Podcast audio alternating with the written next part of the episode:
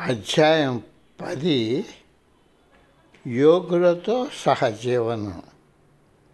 Forward మందహాసంతో స్వామీజీ నా ముందు నిల్చుని ఉన్నారు. నువ్వు నాతో చేయవలసిన పని ఇంకా ఉంది. కేంద్ర పునరుద్ధరణ జరుపుతున్న సమయంలో తెచ్చిన కుక్క పిల్ల ఇప్పుడు బాగా పెద్దదైంది. భయంకరంగా కనిపిస్తున్న రాజా అని పిలువబడే డోబర్మన్ జాతికి చెందిన ఈ శునకం క్రమ పద్ధతిలో మెరుగుతూ స్వామి రామ ఇంటి కాపదారు అయిపోయింది. అది పెద్ద వక్షస్థలంతో గోధుమ రంగులో చూడచక్కగా ఉండేది. అది ఎంతో బాగా కాపలా కాసేది. లేకపోతే చెప్పా పెట్టకుండా కొంతమందికి ఇంటికి వస్తుండేవారు.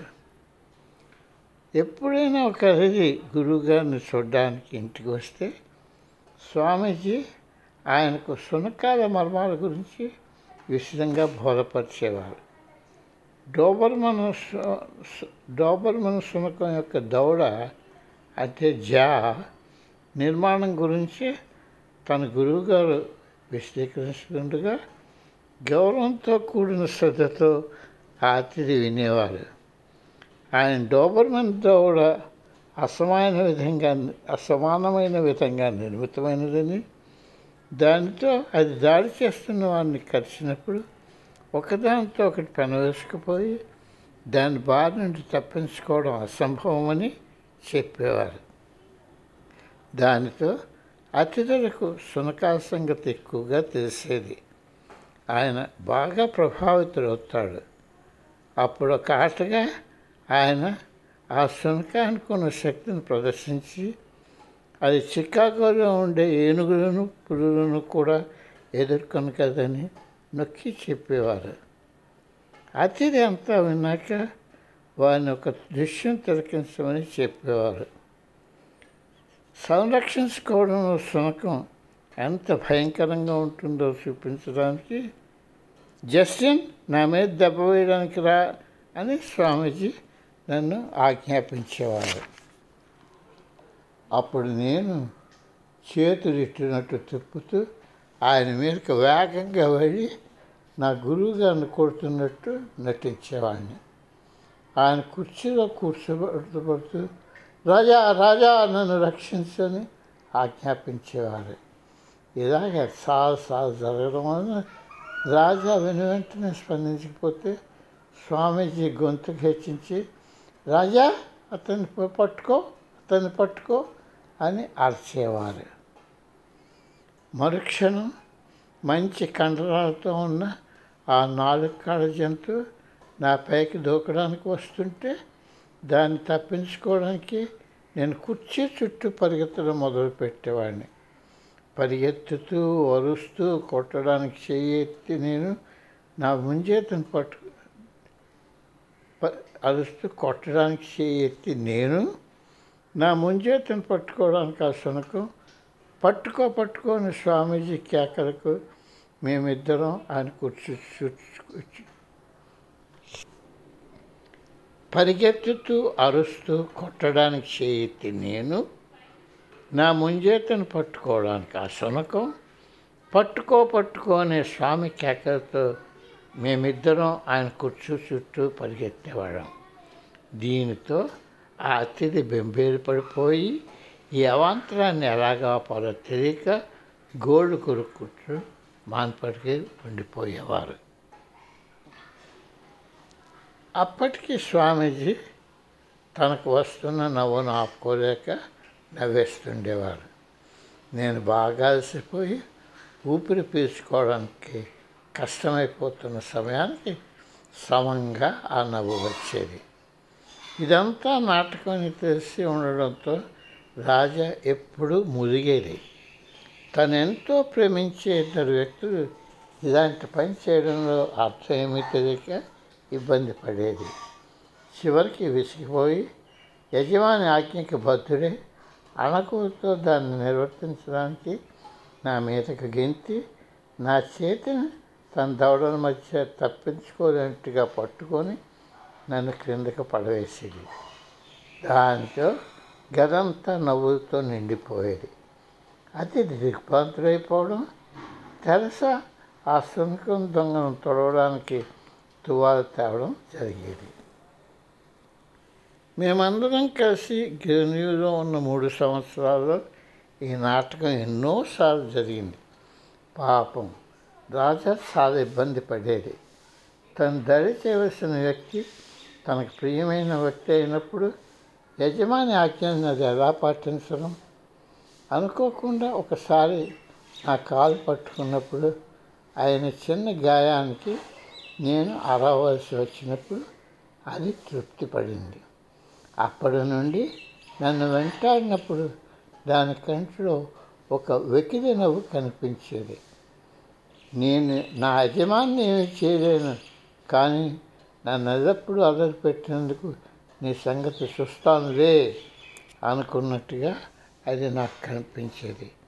కానీ ఎప్పుడు కూడా అది నన్ను పట్టుకున్నప్పుడు తన పట్టుతో నా చర్మానికి గాయం అవ్వదు ఒకరోజు కొందరు వ్యక్తులు ప్రహరీకించి నుండి రాజాను నిమారడం స్వామీజీ చూశారు.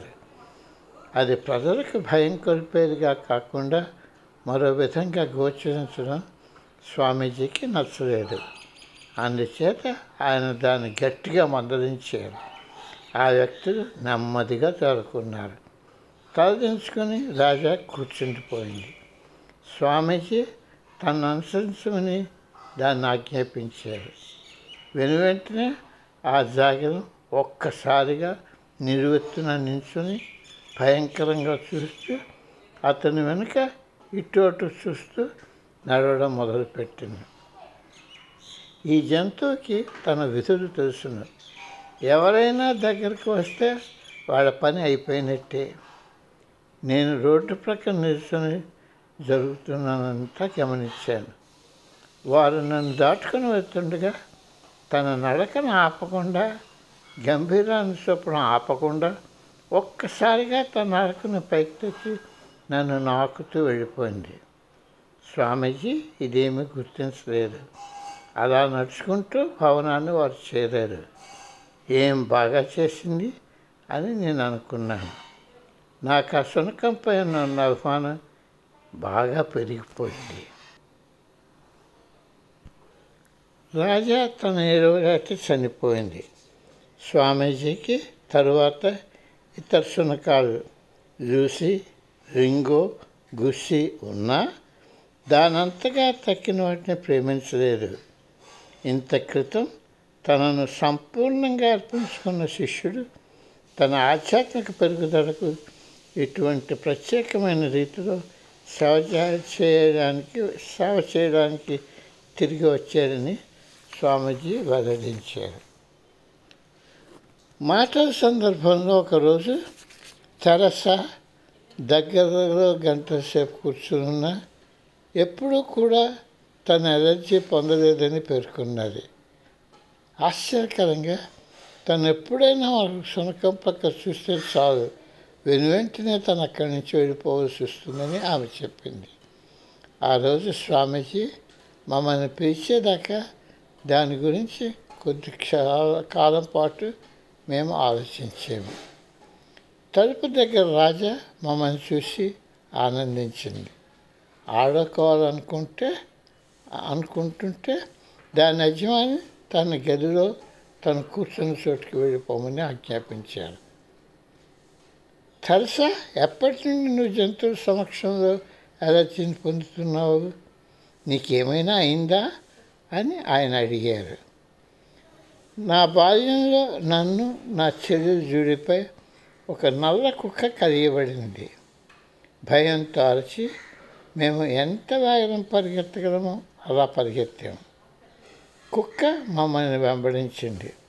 అదృష్టవశాత్తు దాని యజమాని అది చూసి దానిపై చెక్క వేస్తే అది వెనుతిరిగింది. నేను ఎంత భయపడిపోయానో ఈ మధ్యకాలంలోనే నేను కుక్కలు పిల్లులు ఉన్న చోట సమంగా ఊపిస్తుంది పేర్చలేదని గమనించాను అని ఆమె జవాబు చెప్పింది. ఈ ఎలర్జీని వదులుకోవాలని కుందా అని స్వామీజీ సౌమ్యంగా అడిగారు.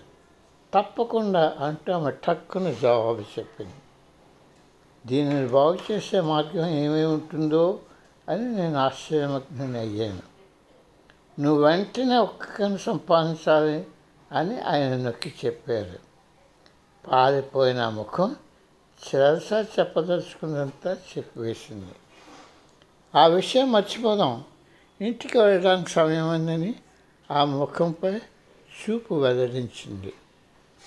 నీవు నిజంగా ఎలర్జీ పొందకుండా ఉండాలంటే నువ్వు కుక్కను తేవాలి. దాన్ని ప్రేమించడం నేర్చుకోవాలి అని ఆయన ప్రేమపూర్వకంగాను కఠినంగాను ఆమె వంక తిలకించారు. ఇప్పుడు ఏమిటి అని నేను అనుకున్నాను.